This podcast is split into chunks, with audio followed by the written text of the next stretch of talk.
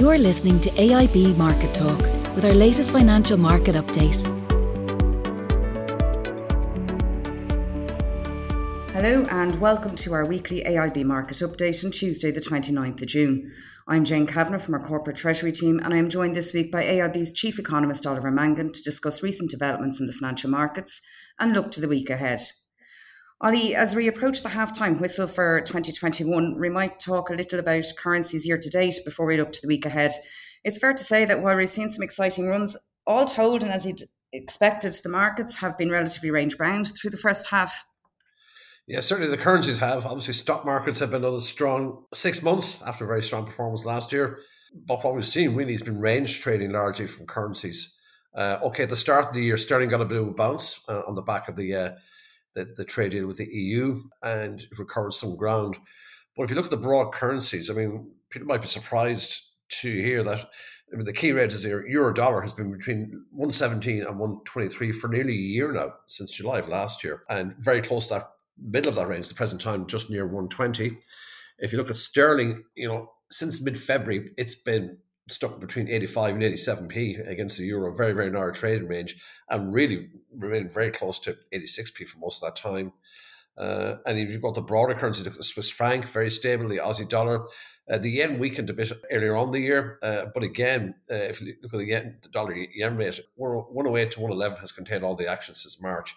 So these currencies have been remarkably range bound, and it was it was sort of what we expected. There is a global recovery underway after last year's recession. You know, vaccines are being rolled out in all the major developed economies. That's laying the foundation for a robust recovery in economic activity. But central banks everywhere are very much on hold, and uh, you know, there's ongoing quantitative easing, and you know, no interest rate increases anticipated anytime soon. And we are seeing this rise in inflation, but the message from all central banks is the same. You know, this will be temporary. Inflation will fall back next year. We're not going to be moving policy on the back of it. So you have this very similar economic backdrop in terms of robust recovery in economic activity virtually everywhere, and central banks all singing from the same hymn sheet. Uh, they did their easing last year. They're maintaining rates at very, very low, low levels. They're continuing quantitative easing and not inclined at all to, to, change policy. So against that background, it's not that surprising that we've seen um, you know very, very stable exchange rates. The dollar did fall last year when you know it had been supported in recent years by very high interest rates in the US. Well, let's just say high interest rates relative elsewhere. But the US slashed rates to zero last year. The dollar lost a lot of ground, uh, but it's become it's turned more stable this year. Uh, the one thing I will say in the US, and we had the Fed meeting a couple of weeks ago, is markets have brought forward when they think rates will start to rise. So the Fed was saying, you know, we won't be increasing rates uh, until 2024 at the earliest. Now, at their June meeting, they've indicated they could raise rates in 2023, and the markets actually think rates will start to rise next year. Now, that's a bit different from the start of the year. And that, you know, that bringing forward of US rate hikes has helped stabilize the dollar uh, compared to its fallback last year. Thanks, Ollie. And then I suppose looking forward to the second half, as it were, is there anything on the horizon that may break the deadlock then? Well, you know, currencies will eventually break out of these these narrow ranges. I have to say, we've had the central bank meetings now. The, the, the Bank of England last week, and before that, the ECB and the uh, US Fed, and they've updated their forecast. This is the quarterly meeting in which they do it. They are due to meet again in late July, early August. I don't think we'll see anything significant out of those meetings. I mean, the, the next major policy review for them will come at their September, September meeting. They update their forecast on a quarterly basis, so the, the next updates will be in September. So over the summer, I think you can look, or we'd look to see currencies remain within narrow ranges, and that might remain the case over the remainder of the year.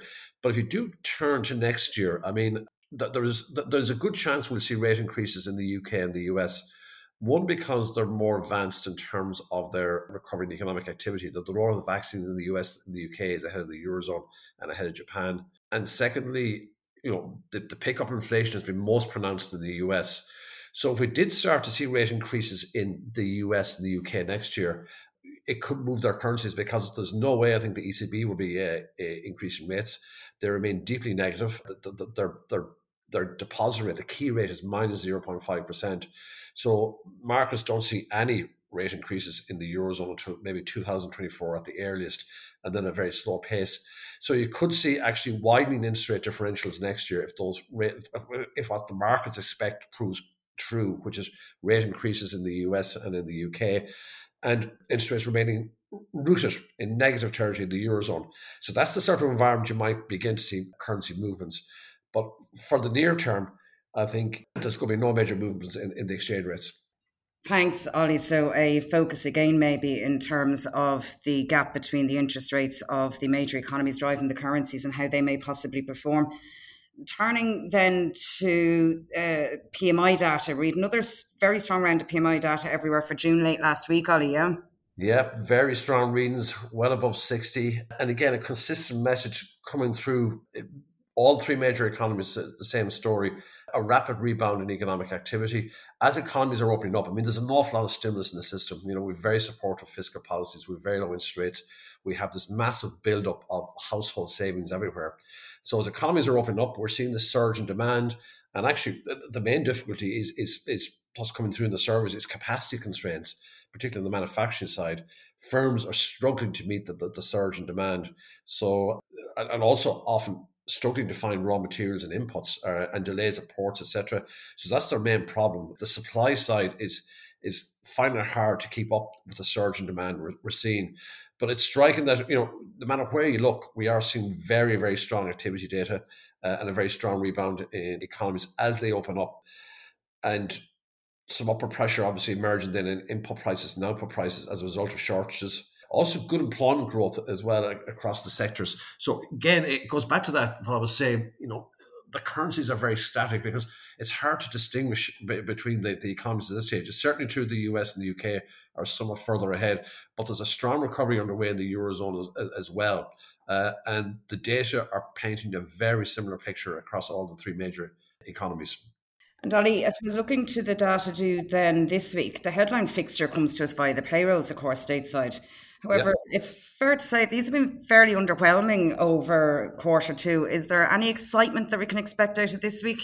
Well, the, the, the, we always feel that the key data uh, are, are, the US employment report, the US payrolls, and they are, I suppose, even more important now because the Fed has specifically tied monetary policy to a full recovery in the labour market.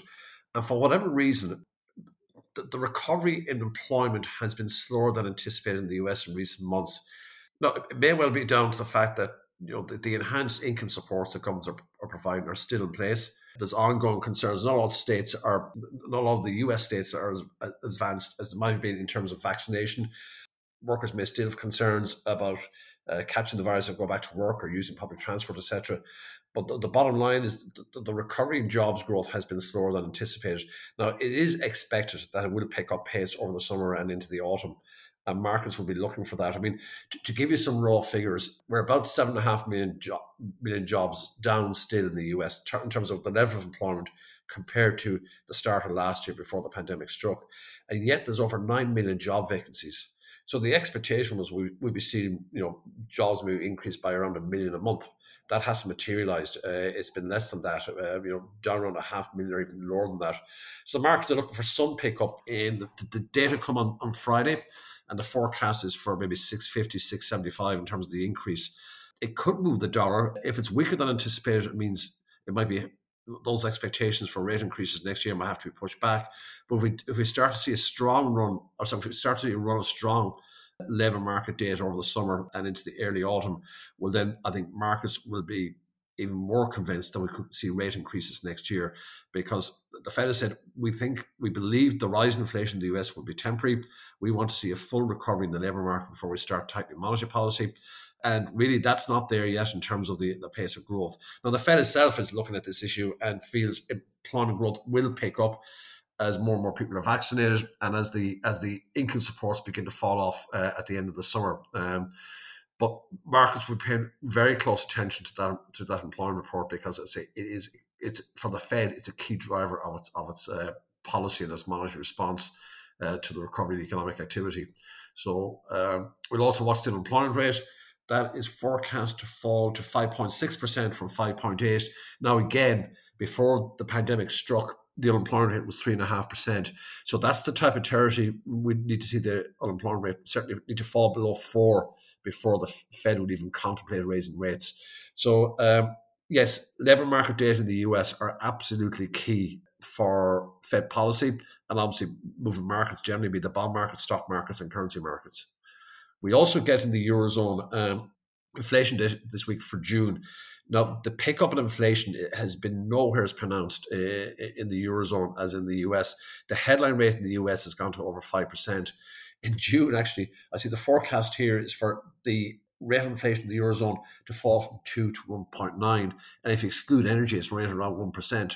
So again, the core rate in the States is around 4. So reference what I was saying earlier on, you know, the recovery is lagging somewhat on the eurozone. The pickup in price pressure just hasn't been as pronounced. So that really gives credence to the view that the, the ECB will be a long way behind the Fed and the Bank of England when it comes to tightening interest rates. And they'll be more or less saying that. And Philip Day, the chief economist, has said, yes, inflation will probably pick up in the second half of the year here also, but we expect that to be purely a temporary phenomenon.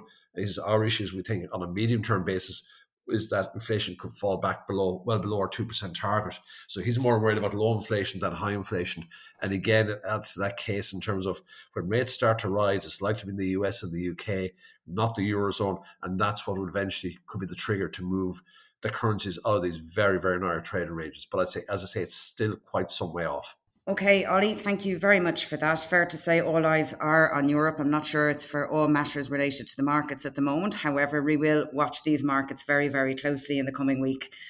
A big thanks to all our listeners for joining us in this week's podcast. To stay up to date with the latest market developments, please subscribe to AIB's Market Talk wherever you source your podcasts. For those customers impacted by the pandemic, you can find details of AIB's support packages at www.aib.ie forward slash COVID 19. Thanks for listening to the latest edition of AIB Market Talk. Allied Irish Banks plc is regulated by the Central Bank of Ireland. First Trust Bank is a trademark of AIB Group UK plc, authorised by the Prudential Regulation Authority and regulated by the Financial Conduct Authority and the Prudential Regulation Authority. Allied Irish Bank GB and Allied Irish Bank GB Savings Direct are trademarks used under licence by AIB Group UK plc, authorised by the Prudential Regulation Authority and regulated by the Financial Conduct Authority and the Prudential Regulation Authority.